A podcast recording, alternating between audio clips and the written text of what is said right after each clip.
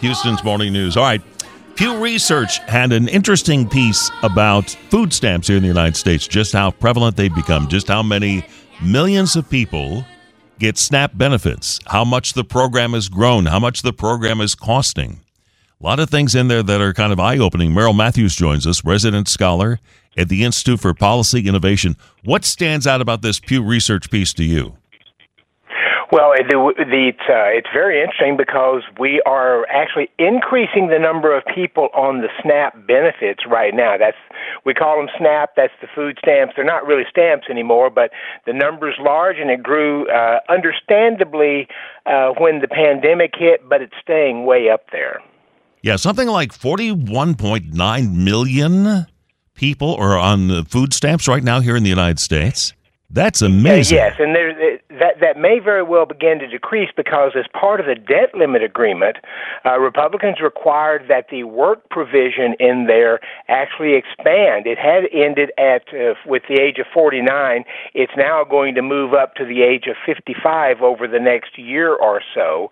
Uh, Democrats did not want that. They felt that that was un, un, inappropriate to ask people to work for it. But the work requirements in there will, are going up uh, for uh, older older middle aged people, and that will uh, take place, and so they'll have to work at least 80 hours a week if they want to continue uh, receiving SNAP benefits. And uh, Texas is expected to lose about 44,000 people who are on SNAP now, who will probably leave because of that. What is the income requirement to get SNAP benefits?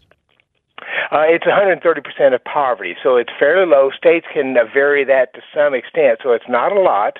Um, but on the other hand, it's not. That's not the only thing. People on SNAP oftentimes are getting TANF. That's the uh, cash grant program. They may be getting a federal housing subsidy. They may be getting Medicaid as well.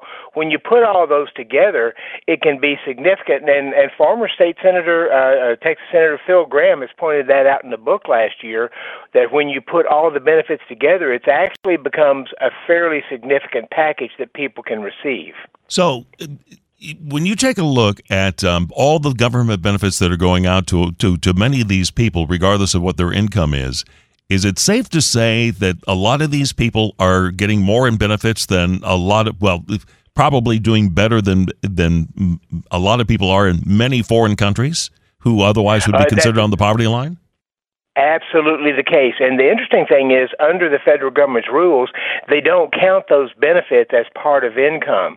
So, I, if I remember correctly, uh, Gramm's point was you could be making about 40% more than you're actually showing on federal uh, on the federal rolls just through the various income benefits. It's not a lot, but it is a good bit more, and that actually puts them fairly high on the uh, on the income level compared to other countries, and it also uh, dramatically decreases that notion that we call income inequality.